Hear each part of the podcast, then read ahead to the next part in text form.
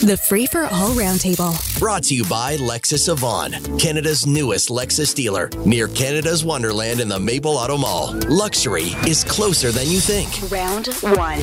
On round one, Sabrina Nanji is here with Queen's Park Observer, Matt Gurney, journalist and co founder of The Line, an online magazine. John Burnside is here, Toronto City Councillor.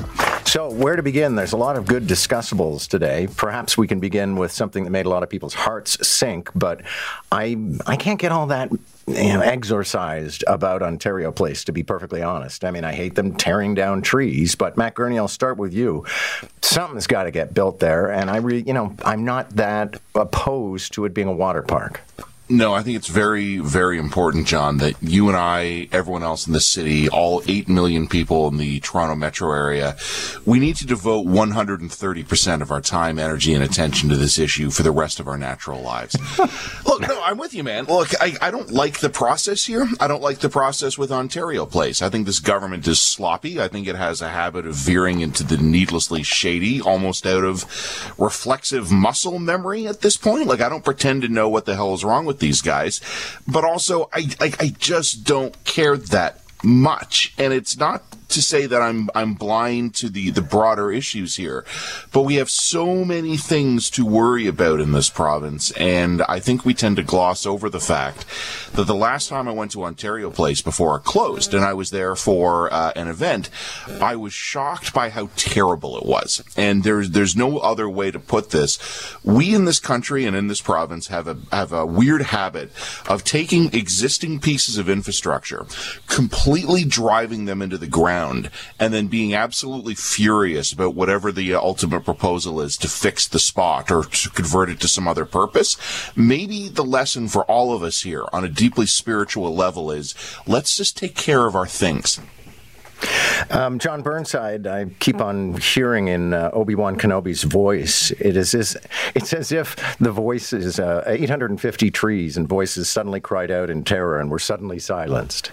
Uh, well, you know, I think. Um, people love their trees. City Hall loves their trees. We will debate uh, 200 keeping a 250 year old tree up uh, longer than we will a $15 billion budget. we bought that tree, didn't we? Yeah, I think ultimately we did, but literally we that was a half day discussion, whereas I think we talked about the, our city budget for the same amount of time. At City Hall, we will discuss, we will fight to keep up a scraggly old tree, even though the person has to replace it with five. Um, I will say that this will be a story for a couple days, but I think it's ultimately going to go away. Um, it won't have the same legs as the Osgoode Hall did uh, because um, Mayor Chow gave her tacit approval. And the pe- um, by the word, by the way, that's your word of the week, tacit. Tacit. Uh, understood or implied without being stated. Um, and she's really taken the wind out of the sails of those who would normally oppose the destruction or cutting down of these wonderful 850 trees.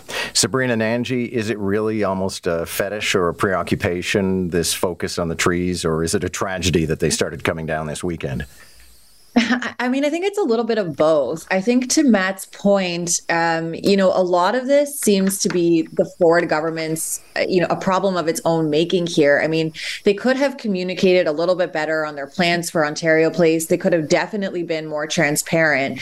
Um, and, you know, I, I do think that this is very important to a small group of people. But as the councillor pointed out, you know, someone like Olivia Chow, who basically came to power in Toronto, you know, promising to uh, you know, fight these plans, even though the city only had, you know, a limited uh, leverage here. And sh- she did, she did cave and she did walk it back because I think she realizes that, you know you have to work with the province and that she saw the uploading of the highways as a major win. And i think that that was a, a, smart you know political move for olivia chow but there are going to be those people who are really upset about this happening. I think either way the government is plowing ahead quite literally on the plans for ontario place.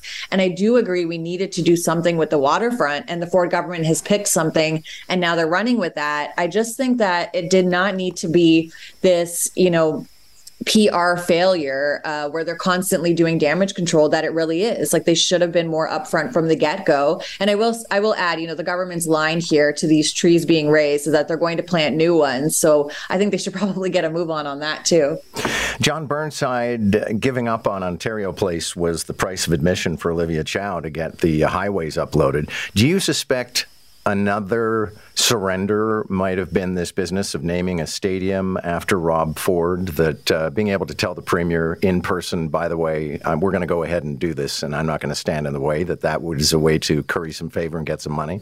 100%. Um, is is a curious thing that it's Shelley Carroll, who I believe voted against the the renaming uh, in 2017, and probably Paul Ainslie as well, now all of a sudden are on board.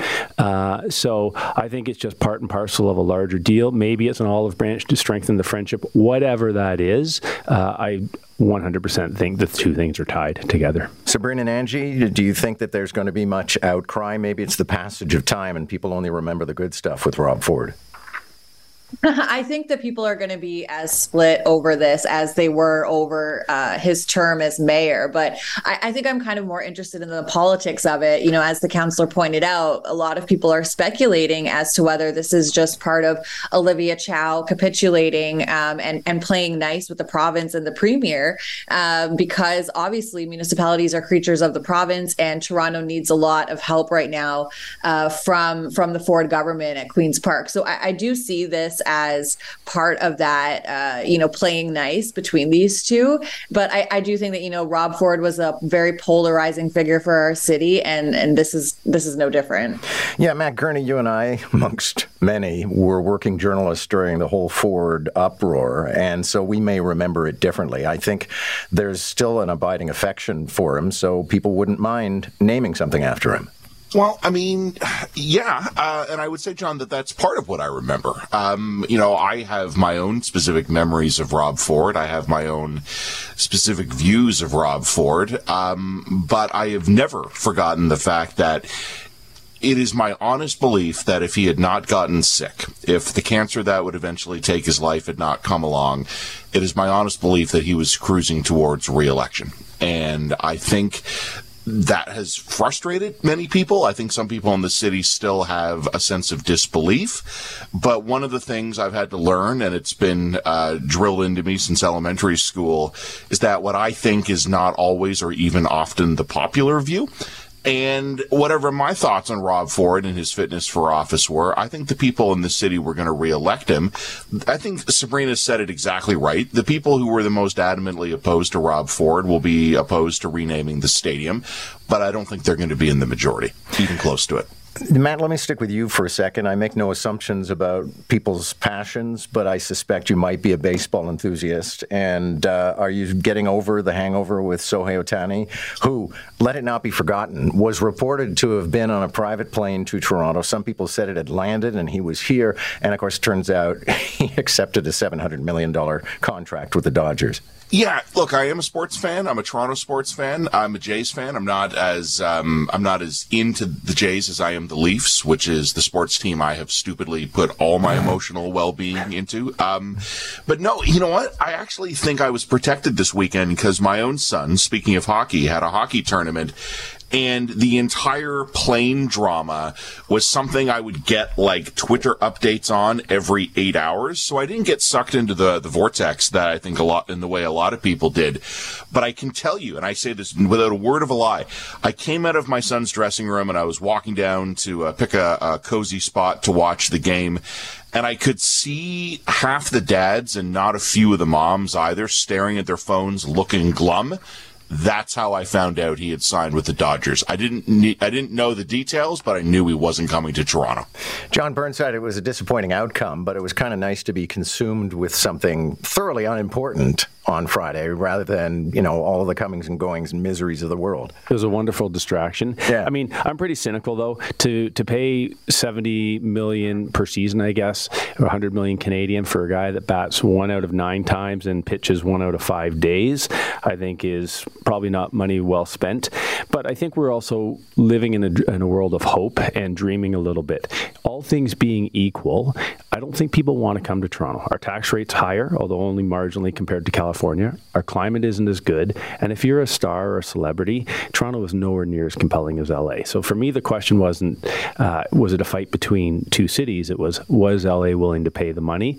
And uh, I suspected they had the pockets to do so. And so I'd already discounted it right from the beginning. Well, and as Bruce Arthur also pointed out, and Sabrina, you'll get the last word here, um, LA is closer to Japan. I mean, I I think that my my co-panelists kind of hit the nail on the head. The only thing I would add here is that it's really exhausting to be a Toronto sports fan. Yeah. And Toronto teams tend to lose in the most like devastating way possible. I think this is just, you know, throw it on the pile. A survey suggests Canadians don't really understand what's in the Charter of Rights. Sabrina Nanji, a third of the people who were polled said, Yeah, I've read it. I find even that figure hard to believe. Yeah, I kind of question because like I don't know how truthful people are really being here um, in in these these types of surveys or these polls. Uh, but I, I, do think that I, I, don't know, you know, how important this is in our day to day lives. I do think, you know, now, especially in this time, it's becoming more and more relevant. But um, I think that if we maybe had explained it in our civics class as a way, you know, in a way that it applies to our everyday lives, that might help it stick in our in our heads a little bit more. But uh, I, I do question the numbers on this, and I think even we've talked about citizenship tests before about how new citizens tend to know more about the country than folks who were born here. Um, I think if we kind of you know point out the more relevant parts that that impact our day to day lives that might stick stick with people more. Well, and Matt Gurney, I, I, think we became very familiar during the convoy protests that when they weren't shouting "Hold the line," they were invoking their First, uh, Second, and Third Amendment rights, and Fifth. Yeah, um, this is something I, have just had to learn and accept over the years, which is that 99% of people. Oh, I feel like I'm kind of looping back to what I was saying a minute ago, right? 99% of people don't care what I care about, and that's fine. But I mean, in our business, you and I and and uh, Sabrina, the, the councillor, in a somewhat different position. Our job, and I say this with all respect to the listeners, because I love these people. We're talking to the nerds we're talking to the people who get up every morning and they want to know what's happening in the world. That isn't most people. So to find out that a lot of people have not read the charter and in fact probably learned all they know about our constitutional rights from watching Law and Order, that sounds about right to me. John Burnside, last word. I don't really care what's in the charter so long as my lawyer knows. Well, yeah, and there are there there are rare occasions when it's good to applaud ignorance, and this is one of them. Uh, as they say, a little bit of knowledge is a dangerous thing. If you look at the states, and uh, I can't remember, I think it's the Second Amendment, the right to bear arms, yep. whatever that is, whatever number it is. I think it's very dangerous. Everyone thinks they're an expert on that. The endless debate and the outcome, I think, has been horrendous. So I think being in the dark, uh, generally speaking, is a good thing on this.